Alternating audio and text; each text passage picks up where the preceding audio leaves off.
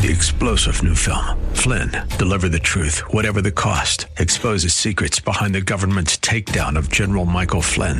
Flynn knew what the intel world had been up to. He ordered the first audit of the use of contractors. This set off alarm bells. He told the truth. He was the most dangerous person for Donald Trump to hire. They had to get rid of Flynn. Flynn, deliver the truth, whatever the cost. Available now. Watch it today. Go to salemnow.com. Salemnow.com. This is the Word to Stand On for Life with Pastor Ron Arbaugh. Your word is sharper than any two-edged sword. And it cuts deep into my heart. The Word to Stand On for Life is a radio ministry of Calvary Chapel in San Antonio. A live call in show here to help you answer your questions about the Bible and how to apply the Word to your daily life.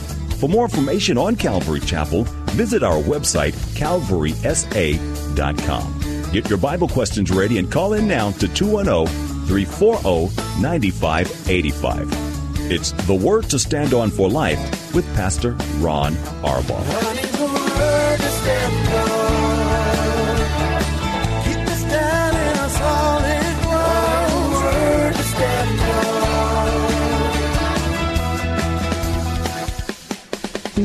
Welcome to the show, the Friday afternoon edition. I'm Pastor Ron Arbaugh from Calvary Chapel in San Antonio, Texas. And as the announcer said, this is the Word to Stand Up for Life, a program dedicated to taking your phone calls and answering your Bible questions, life questions, anything and everything that's on your heart and mind. All you have to do is call us. You can dial 210 340 9585. That's 340 9585. If you're outside the local San Antonio area, you can call toll free at 877 630 KSLR. That's 630 5757. You can email questions to us by emailing questions at calvarysa.com, or you can use our free Calvary Chapel of San Antonio mobile app. If you are driving in your car, the safest way to call is use the free KSLR mobile app just at the Call Now banner at the top of your screen, and you'll be connected directly to our studio producer. Hey, we've got a busy weekend. I hope that's the case with you as well. Um, get to church, offer your body as a living sacrifice to Jesus before going, and just see what He might use you to be able to do. As for us, tonight I'm going to be teaching in Revelation chapter 2, the church at Pergamum. If you have a King James, it's Pergamos. Um, uh, all day the Lord has been dealing with my heart on this. I, I really believe we could call it to the church in San Antonio, Texas, or we could say to the church in any city in this country, because I believe with all of my heart that uh, the same forces that were powerful, sort of the power behind the power in Pergamum, uh, are the forces that are at work uh, in the world that we live in right now. So that's tonight, one of Jesus' seven letters to the seven churches. I'm going to be continuing uh, my teaching on the spiritual gifts, the individual spiritual gifts, on Sunday out of 1 Corinthians chapter 12. Wherever it is you're going and whatever it is you're doing, um, just go to church with an open heart. Let God speak to you. You know, in all of the seven letters, Jesus says, He or she, I would add, who has an ear to hear, let him or let her hear um, open your heart, open your ears spiritually, let the Spirit of God speak to you. And I pray that you will leave church radically different than you arrived. That's how powerfully God wants to work. That's the kind of power that I've been talking about on this program now for a couple of weeks that the Lord has been speaking to my heart to expect. Let the Spirit of God change you. And everybody will know. And in these last days, you'll be used by the Lord. Okay, well, let's get to some questions while we await your phone calls. I would really enjoy ending the week with lots of your phone calls today. So if you are able, please pick up the phone. The first question is from William. And he says, Pastor Ron, what is meant by imputed righteousness? Um, William, this, the simple explanation is it's a righteousness not of our own, but it's a righteousness given to us. I almost said a righteousness borrowed. We, in fact, have borrowed it from Christ, but he doesn't expect repayment. He gave it to us. 2 Corinthians 5.21 says, He who knew no sin became sin. did it for us that we might become the righteousness of God. And William, all that means is that Jesus became on the cross at Calvary, he became you and me, our sin. It doesn't mean that he just paid for the sins of the world. He became that sin. That's hard for us to, to imagine, but the perfect one who never once sinned. Not the letter of the law, not the spirit behind the letter of the law, which Jesus sort of raised the stakes on. Not one sin, and yet my filth and I, I always personalize this, William. My filth, the worst things that I ever did, Jesus became those things so he could die in my place. So in the transaction, in, in 2 Corinthians 5.21, the, the cross is a business deal. That's why Jesus cried out, it is finished, and gave up his spirit. The debt has been paid. On that cross, I became perfect, and all I had to do was give Jesus willfully, eagerly, and by faith give my sin to him. So imputed righteousness, it's a borrowed righteousness, but it's a righteousness that we don't have to pay back because we can't. He gave it to us. I think sometimes, William, you know, people think that Christians think they're better than the rest of us because they're the only ones going to heaven. It's not that at all. Real Christians have recognized that we're worse than other people. The Apostle Paul even called himself the chief of all sinners, the worst of the worst. Now, I don't think he's accurate because I know how I lived my life. But Jesus, because I recognized my desperate condition, Jesus took it and he offered me his perfection. And that's pretty good. We Christians aren't better than anybody. We know more than anybody that we don't deserve heaven.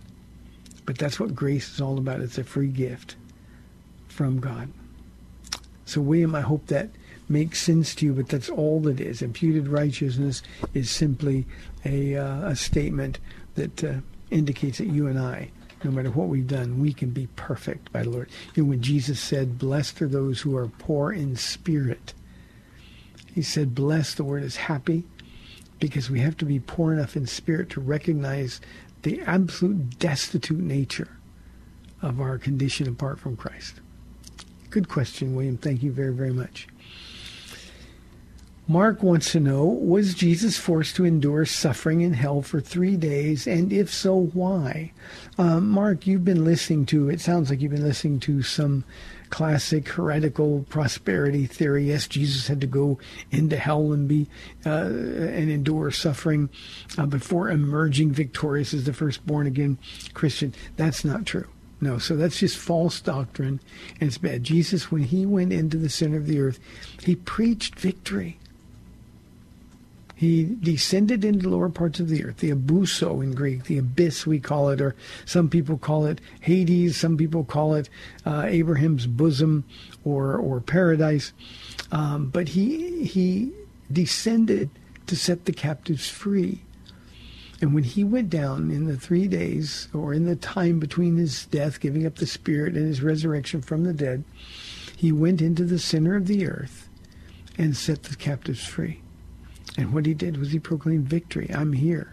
I'm here. You know, I always think, Mark, about uh, about the, the scene in paradise. We know from Luke chapter 16 that the people in Abraham's bosom or paradise were conscious. They were. It was a great place, hence the name paradise. We also know that on the other side of the gulch was a place of torment, and they too were aware of things that were going on in paradise. So when Jesus descended in lower parts of the earth, now I personally believe, and there's no way to, to, to prove this, but I believe that when Jesus went, the the the, the light of God, the, the the power of God, I believe the shaking would have been uh, unbearable. And the, the, the, the, the power of God as it went down, everybody would have known something was happening. And then Jesus shows up and he leads those in paradise. Those who were held captive, they couldn't go to heaven yet. I think he led them into the presence of his Father. And I think as he did it, he proclaimed victory to those who were in the place of torment. So good question. Thanks, Mark. I hope that answers your question. Let's go to my friend Tanya on line one. Tanya, thanks for calling. You're on the air. Hi, Papa. How's everything going? Going well, Tanya. Thank you. How about you? Good, good. Everything's well. I think I told you when we were on vacation um, that we're studying Mark, the book of Mark, as a family. And one question, um, as you notice, it talks a lot about demon possession and Jesus casting out demons. And one question that was floating around uh, the other night was, in particularly Mark chapter 5, um, when the um, legion, the legion of um, demons, and they were cast out into the pigs. So it brought the question up of, and I don't want to focus really much on on on Satan and his minions, but are they just kind of spirits floating around? And and when they fell, when the pigs went over the uh, the ledge, did they th- those spirits are gone as well, or did they just kind of go I know they like they don't like to be disembodied, but do they go and just find mm-hmm. somewhere else to to acquire? I mean, it was a question that I really didn't have an answer. I said, well, let, let me ask Pastor Ron. He may be able to shed some light on. And like I said, we we don't want to focus too much on that, but that was just the question was when the pigs went over the ledge, did they die too? Yeah, the, the pigs died. That that much is clear. In fact, the people in the in the Ga- Gerasenes, they came back and ran Yeah. Jesus away, and the reason they Right. ran him away is because he was messing with their money. I mean, that was their their economy, and so get out of here, you go. So the pigs clearly died. Now, the other questions are harder to pin down, uh, Tanya, because uh, we know that that demons are spirits; they're evil spirits and we know they float in the air because we were told they don't like to be disembodied. Jesus said, when one is cast out, then they go and find seven other more powerful than itself and come back to the original host if they find that that place is clean. In other words, if the Spirit of God is not there.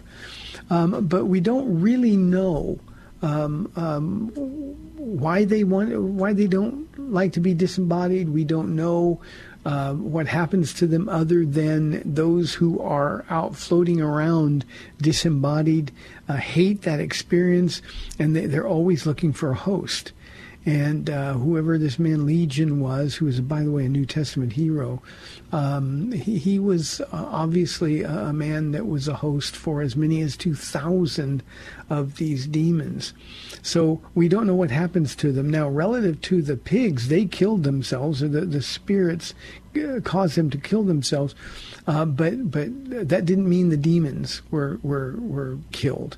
So what happened to those demons, where they went, we don't have any idea. And unfortunately, this is one of the areas. And maybe it's fortunate because Jesus doesn't give us all this information.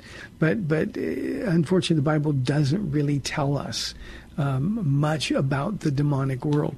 Daniel chapter 9 and 10, especially chapter 10, gives us a little bit of insight into the goings on behind the scenes in the spirit world, the spiritual battles that go on between the good angels and the evil angels, the fallen angels.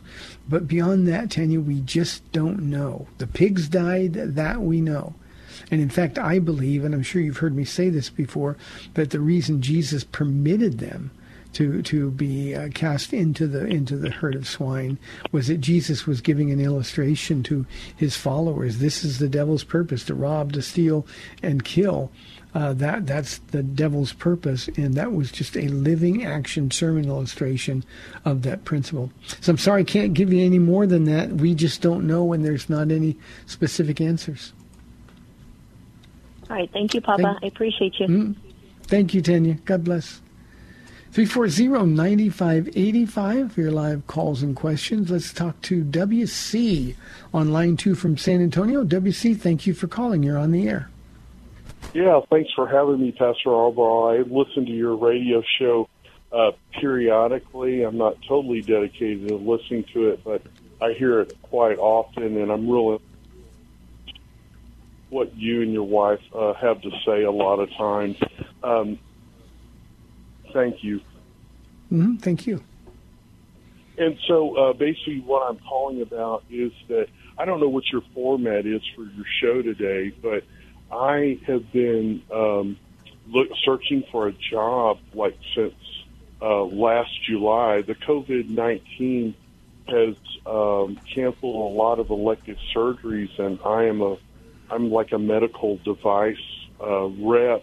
And gosh, I've been having such a challenge getting back in the field and it's almost like um, you know I I go through so many interviews over and over, and I'm like I'm, I'm like praying on my knees, and um, I'm very emotional. You know when I praise the Lord, and uh, you know I'm I'm standing on holy ground.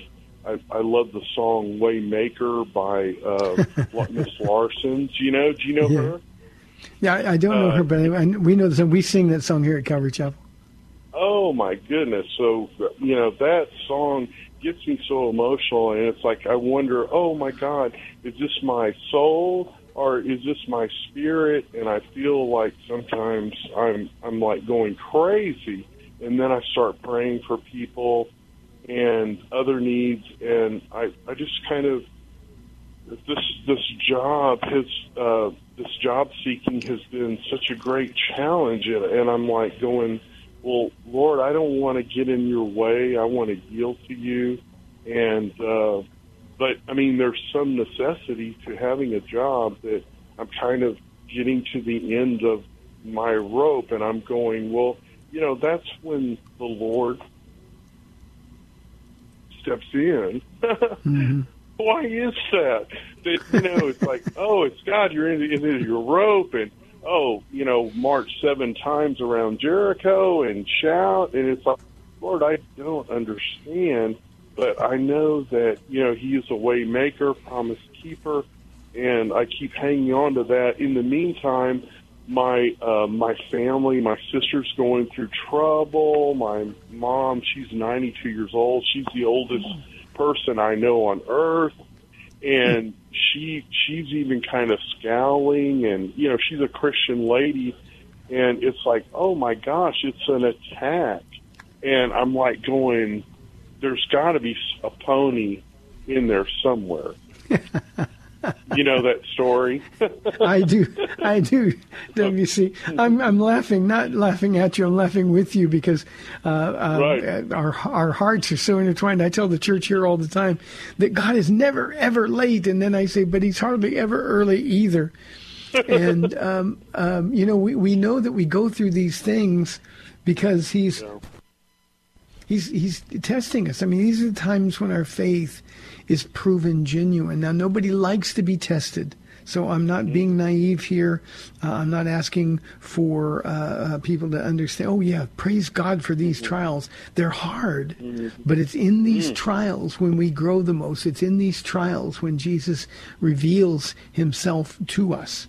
And uh, WC, I think in in um, uh, the value of trials, Paul calls it sharing in the fellowship of Jesus' sufferings. Those are the times when we're holding on to Him so tight. It's for dear life because we know we need Him. And unfortunately, especially in, in the United States, we Christians get so comfortable. And in those comfortable times, you know, we don't find that holy ground and we don't cry out to God and we don't sing praises to Him. So um, um, God is with you. You know that. Uh, he, Yeah. You know that He loves you. You know that He's proven faithful in the past. And there is Yeah. a time coming when you will understand uh, the benefits of this time of, of need or this time of suffering. And you'll look back Yeah. and, and what you'll realize is the same thing I've realized dozens of times in my 30 years with the Lord that I'm closer to Him. I love Him more now than ever before. And so all He would ask you to do, WC, is to trust Him and hold on. I'll be praying for you.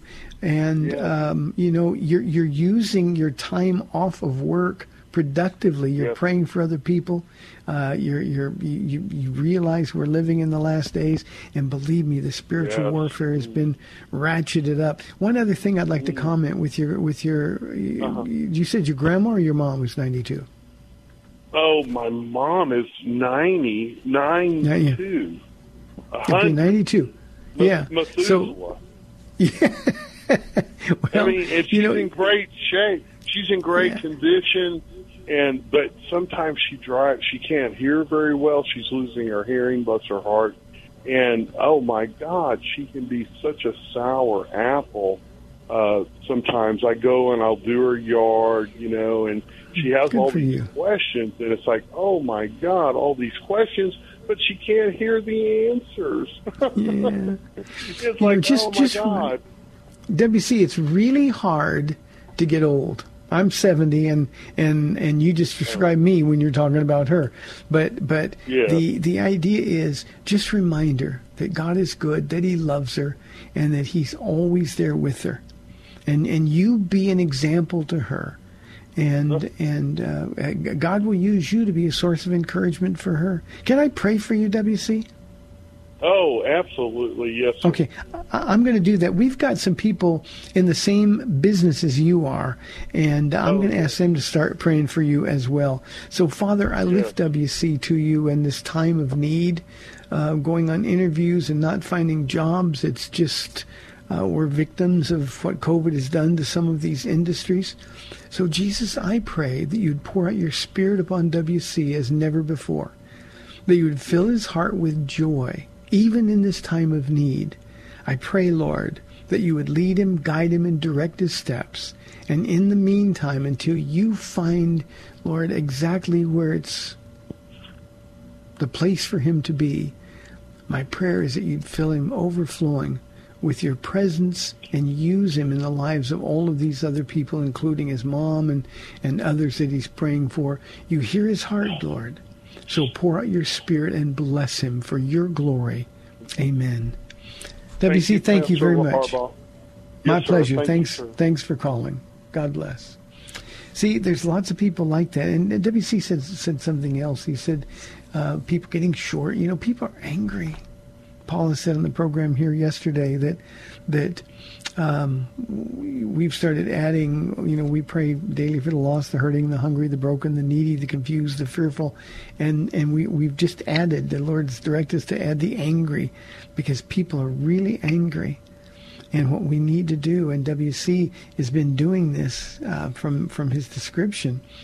Um, we realize that in the Lord's presence is the fullness of joy, not in our circumstances, but in His presence is fullness of joy, and we can be a constant reminder to others of that promise.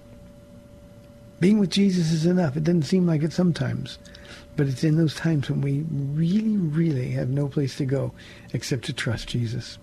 Appreciate the call, WC. I'll be praying for you. 340-9585. Bradley asks me, uh, how is it practical for us to pray without ceasing? You know, I'll bet when people get to heaven and get introduced to the Apostle Paul, I bet they ask him that all the time. What do you mean, pray without ceasing? I can't pray 24-7. But Bradley, the idea there is to always be in the presence of the Lord. That's what relationship does. I mean, if you were with uh, a husband or wife or a best friend, um, uh, it would be rude if you hung out all day with them and didn't say anything. So the idea is we can pray without ceasing by being in his presence, by carrying on a conversation with him all day long. That's what I try to do. I always think about the Apostle Paul in, in his travels through the book of Acts. Um, it's an amazing thing. He, it's unlike us. We get on an airplane two hours later. We're someplace. Uh, they had to go on horseback or they had to go in caravan, and uh, it took them a long time to get anywhere. And Paul used that time to talk to Jesus. That's praying without ceasing. It's not being on your knees or being in a prayer closet 24 7, but it's always have the lines of communication open. And when you're walking with Jesus, Bradley, when you're when you're talking to him, and when you're listening for his leading, uh, the leading of his spirit, um, then you're actually in conversation with the Lord.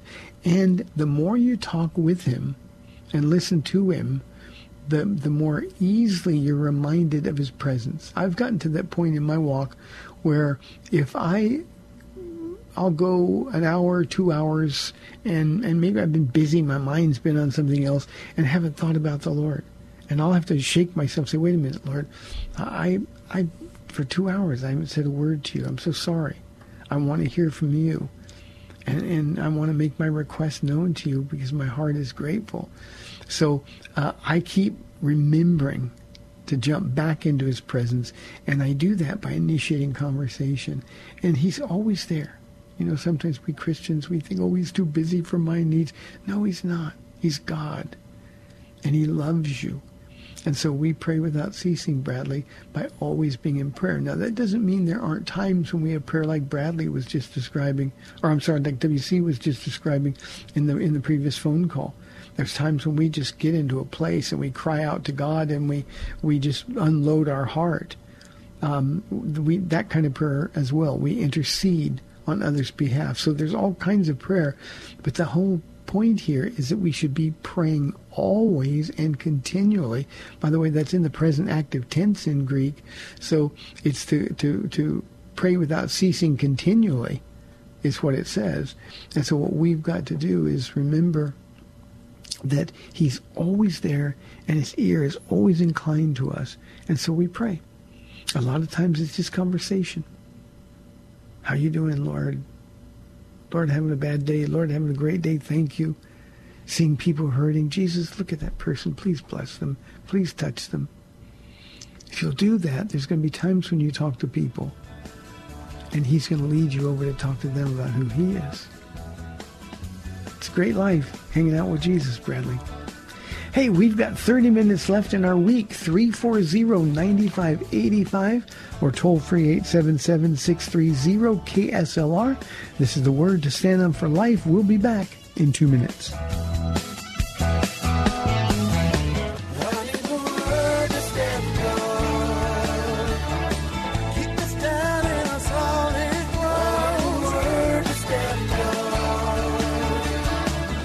Back to the Word to Stand On for Life. We're taking your calls at 340 9585 or toll free 877 630 KSLR. Now, here's Pastor Ron Arbaugh. Welcome back to the second half of the program, 340-9585 for your live calls and questions. Here is a question from Chad. Since we are saved by grace and not works, why is repentance included in order to be saved? Chad, I think you know the answer to that question. My goodness. Um, uh, repentance is not a work. Repentance is recognizing that we have to come to a holy God on His terms and not on our own. I mean, grace is a gift. That's what the word means. The Greek word is charis. It's the same word used to describe spiritual gifts. And so, uh, if we're saved by a gift, um, then we've got to receive that gift. And, and we can't, if we're unwilling to repent, Chad, we can't even receive the gift. We don't recognize it's a gift. I tell people all the time that you've got to recognize that you need to be saved in order to get saved. And the Holy Spirit, you know, Jesus said, when He comes, when the Spirit of God comes, He will convict the world of sin and of righteousness and judgment. Now think about those three things. Of sin, Chad, you know you're doing things that are wrong. And for a long time, they probably didn't bother your conscience at all. But one day, suddenly you knew, hey, that's not right. I shouldn't be doing that. That's the Holy Spirit. Convicting you, convincing you literally that you are a sinner. Of righteousness, he convinces us that there is a source of righteousness available. I don't know about you, Chad, but when I got saved, I thought my life was so messed up. God could never love me. He could never forgive me, even if He could forgive everybody else in the world. But the Holy Spirit convinced me that Jesus was a source of righteousness. I could exchange my sin for His righteousness. And then of judgment, I knew that if I didn't get right with God, I was going to be judged and spend forever in hell. I knew that. I wasn't raised in church. I didn't know anything about Jesus, but I knew those things.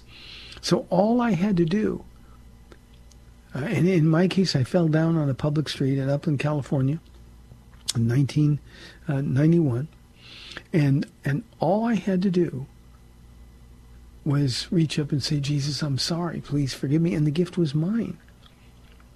That wasn't a work. It wasn't anything that I've done. It was just a choice. And I knew beyond any doubt, Chad, I knew that that was my last opportunity. You know, I was obese and I was under all kinds of pressure, self-induced pressure. But but uh, I I I don't know whether I was going to die physically or lose my mind, have a mental breakdown. I don't know, but I knew that this was Jesus' hand reaching out to me, and it was the last time. So it was choose to live or to die, and I chose, of course, to live. So it wasn't a work. I did nothing except say yes to an offer. A gift has to be received in order in order for it to be effective. And that's what repentance is. And Chad, if you don't think you need repentance, then you got a whole bunch of other issues. So that's why repentance is included. John the Baptist, the first word of his, his message about Jesus coming was repent. Why? Because the kingdom of God is near. Imagine what it was like for John the Baptist when the kingdom of God appeared before him and he knew that the kingdom was here, not near, but here. And he got busy baptizing even more, baptism of repentance. So we have to be repentant. That means we got to be willing to turn around in life. It's just a change directions. The Apostle Paul was on the road to Damascus. He was persecuting even unto death in prison Christians, going 100 miles an hour. He met Jesus. It's like Jesus picked him up, turned him around. His legs never stopped moving, set him on the ground, and then he was going the opposite direction, chasing after Jesus for the rest of his life.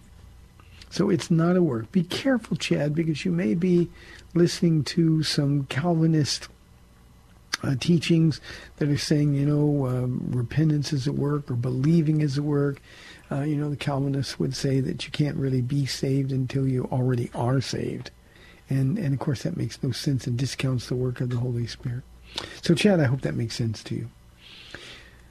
Brian says Hank Hanegraaff converted to Orthodox, but some say he lost his salvation. Is Orthodox theology wrong or right? Uh, Brian, Orthodox theology has a whole lot of difficulties. Doctrinally, um, Orthodox uh, Christians, Orthodox churches deny um, the, um, the the sacrificial atonement, uh, or the, the, the Jesus had take the sins of the world on himself and, and accept the judgment of God, take the wrath of God upon himself. Orthodox, uh, many would say that, well, God's not angry. He doesn't have wrath. But of course he does. Um, that to me is the most problematic Orthodox doctrine. Uh, here's what I can say about Hank Hanegraaff, and here's what I can say about all Orthodox believers. If they are born again, and no doubt there are some born again believers in the Orthodox Church, then they're saved. Um, but the doctrine has all kinds of problems. Orthodox people, they, they, um, um, I would say, we would say they worship icons and images. They would say, no, we venerate them. They're very similar to the Catholic Church in that that um, um, direction. Um, uh, there's just all kinds of problems with Orthodox theology, and with regard to Hank, I don't know. Hank is a sad situation for me personally because the Lord used him um, so powerfully in my life uh, as a brand new believer. I I was led as a brand new believer into um, um, prosperity theology. Uh, I, I, hesitate to even call it theology, but but just the false teaching of of the health and wealth gospel. And um, uh, I would listen to the Bible Answer Man in California, uh, I'd go have my lunch every day. I'd go study in the library, and then go out at the time his program came on. Came on three o'clock in the afternoon in California, and so I'd go out, and that's when I'd have my lunch, and then I'd eat lunch for that hour, and then go back in the library and, and study until later that evening. And I did it five days a week, and um, um, um, Hank really was used by the Lord to open my eyes, to, to lead me out of prosperity theology and sort of open the Bible to me. And uh, I, I thought Hank was, he, Hank actually was a Calvary Chapel guy when, when I got saved. He, he went to Calvary Chapel Costa Mesa, called Chuck Smith his, his, his pastor. Chuck was our founding pastor. Uh, he spoke in Calvary Chapel churches. Um, um, but but you know, I don't know what's happened to him. I mean, he got goofy with the the whole. Um, there's no rapture doctrine. Um, just he, he's not the same man. So um, if he was ever saved, and I believe he was, he is. Um, but his theology now is very, very wrong. And in fact, he has disowned much of the things that he believed and taught very forcefully on um, for decades before his, his conversion to Orthodox Christianity. um, he's he's distanced himself from those things. I, I, I believed them, but I was wrong, and here's why. Uh, I'll, I'll just give one example that I heard. I had I got so frustrated I had to turn off the radio, but he was talking about, and this is not too recently. I mean, not too far long, uh, too long ago. Pretty recently, he was talking about uh, Mary being a perpetual virgin. Now, I've heard Hank teach with my own ears in a building I was in uh, about um, uh, Mary not being a virgin and having other children and her and Joseph having normal sexual relationships. I mean, I heard him with my own ears making very persuasive arguments. I mean, obviously he was teaching the Bible. And now uh, he's taken a completely different position because that's what the Orthodox Church teaches, and and he has no logic to back it up. So I can tell you that uh, I believe Hank is probably saved. There's going to be a lot of people in heaven whose doctrine got messed up or whose doctrine was just plain wrong. God knows their hearts. We don't. Uh, but Orthodox theology is is really problematic, Brian. That's really all I can say because only God knows the human heart. Here is a. I'm laughing. I'm sorry, Tiffany. This is from Tiffany. She asks, Pastor, what does it mean to practice long suffering? Um, I laugh, Tiffany, because it means to suffer for a long time. It means to trust God in the middle of long suffering. It, it, that word is translated patience um, in, in some newer translations. It's the Greek word hupomone, and it means to suffer under pressure, uh, doing it for the glory of God, even though there's a way out, a way to escape from the suffering. So long suffering means literally to suffer for a long time, but maintaining your faith in the process. Trusting God despite your circumstances, if if you can do that, uh, uh CW's call uh, a little bit earlier um, WC's call, I mean, um, in the things that he's going through, he's chosen to continue to trust the Lord. That's practicing long suffering. It's it's not to turn your back on God just because things are hard, or just because um, things aren't going your way. Uh, they maybe turned out the way you a way you didn't expect them to turn out. Um, you just say, "I'm going to trust you, Lord." I'm going to trust you. In good times and in bad times, I'm going to trust you. So, Tiffany, that's what it means um, to to suffer for a very long time. Um, patience, long suffering, is a fruit of the Spirit. It's the only way we can we can successfully endure is being empowered by the Spirit. Here is, let me give you phone number again 340-9585. We'd love your calls. Anonymous says, My wife no longer wants to hear me tell her about Jesus. If she dies, will she go to hell? And if I stop sharing her with her, will it be my fault? Um, anybody who goes to hell anonymous, it's not your fault. Uh, you've been telling her about Jesus for a very long time. Obviously, she doesn't want to hear it anymore. Um, she's made a choice. Um, but that doesn't mean that you stop telling her. I can't stress that enough. If somebody told me, and I've had people tell me, don't pray for me, I don't want you to pray for me. You can't tell me what to do.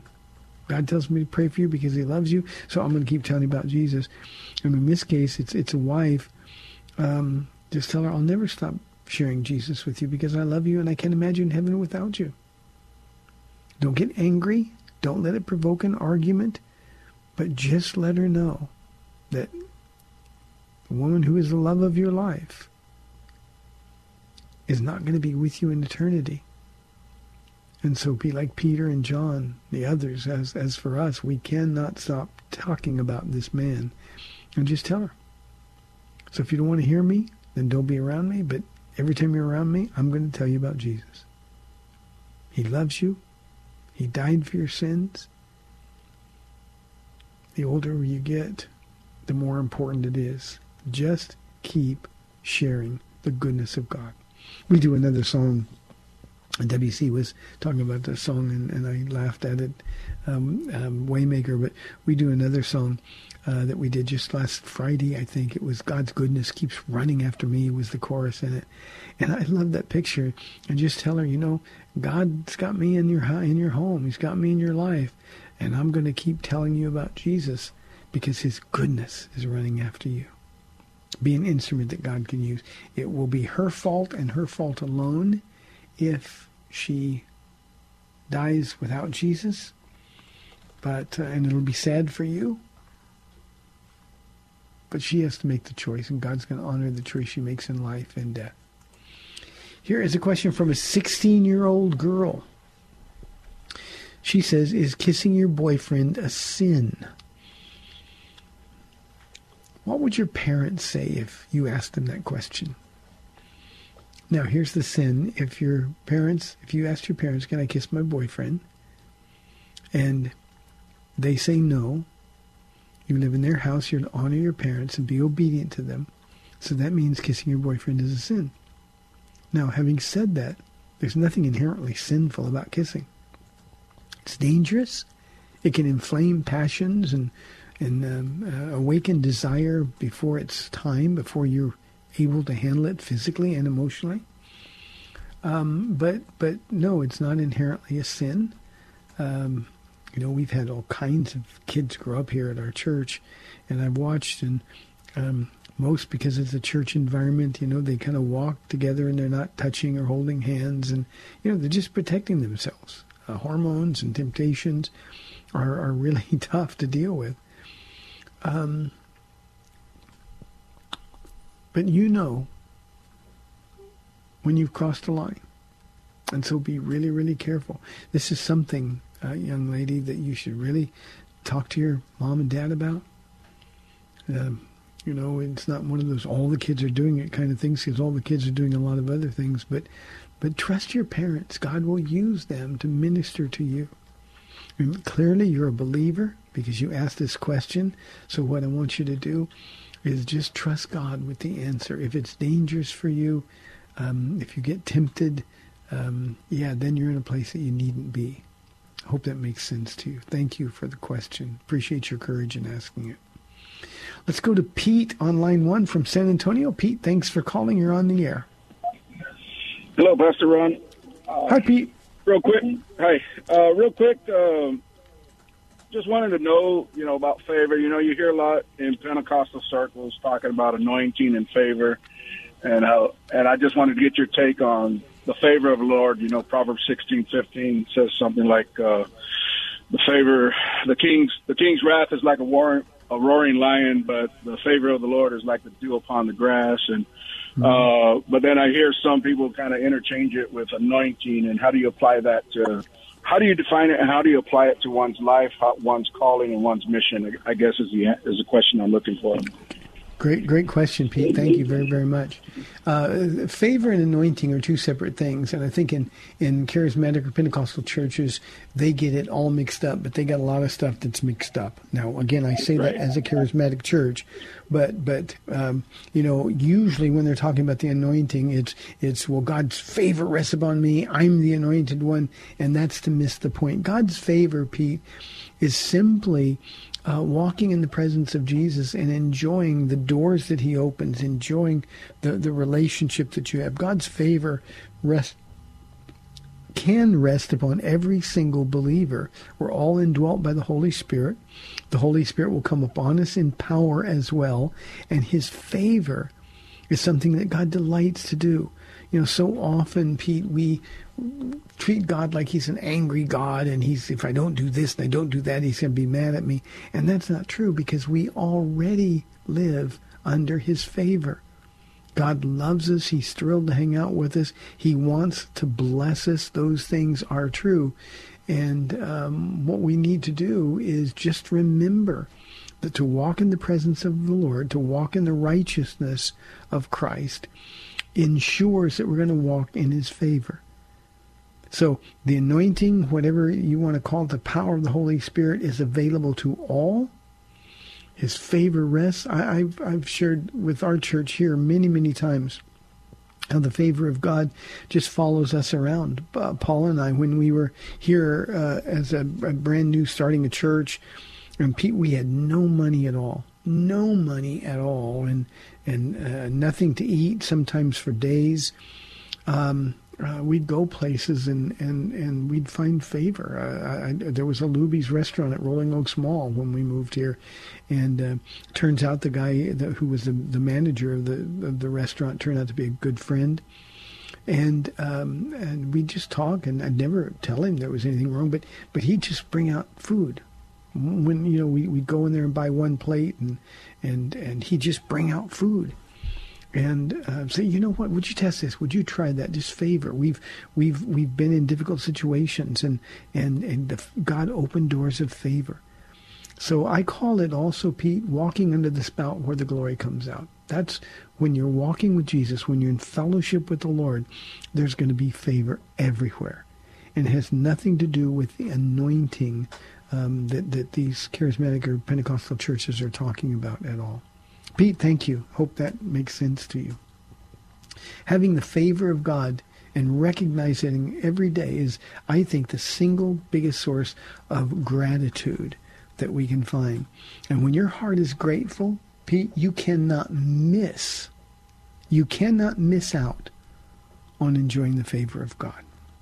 Let's go to line two and talk with Cindy from San Antonio. Cindy, thanks for calling. You're on the air. Hi, Pastor Ron. I know we're kind of running out of time. Um, I'm curious and I'm confused about Paul. Why was Paul considered a Roman citizen when the Jews hated the Rome, hated Rome, and didn't want them, want to have anything to do with them? So I don't know how much I've got this tangled up, but I'm sure you'll you'll get it straight for me. I'm going to get off the phone real quick so you can answer. Bye. Thank you, Cindy. Uh, Roman citizenship was was pretty simple to figure out. Um, remember, Rome uh, Rome controlled the world at the time the Apostle Paul lived, and there were only two ways to um, to become a Roman citizen. If you were not not a Roman citizen by birth, there are only two ways. Uh, one would be to be born into a, a, family of Roman citizens. The other would be to buy or to bribe your way. They were very expensive, and there were a lot of Roman rulers who who uh, took the money. You know, it was just I'll grant you Roman citizenship, um, just you pay me under the table. Um, uh, Felix was hoping they'd be bribed by the Apostle Paul, um, but Paul was born into a, um, a, family. His father was a Roman citizen. That means he was a Roman citizen. So those were the only two ways to be born into one. It doesn't matter whether you're a Jew or not. Um, his father was a, um, a, a, Roman citizen, and he inherited that Roman citizenship. So those are the only ways. And Paul used that card a couple of times when it was really important to advance the cause of the gospel. Good question, Cindy. Let's go to Jimmy on line one. Jimmy, thanks for calling. You're on the air. Jimmy, you there? Yes. Can you hear me? I can hear you now. Okay. Last night I was talking to my wife and I was asking her a question, and I asked her, um, you know, I, you know what I worry about, and I know I was supposed to worry, but I said I worry that I didn't plan right for my retirement. And she turned around and told me, I'm not worried about it. Because God, God took care of my mom, and my mom didn't have a career. Her career was to raise her children.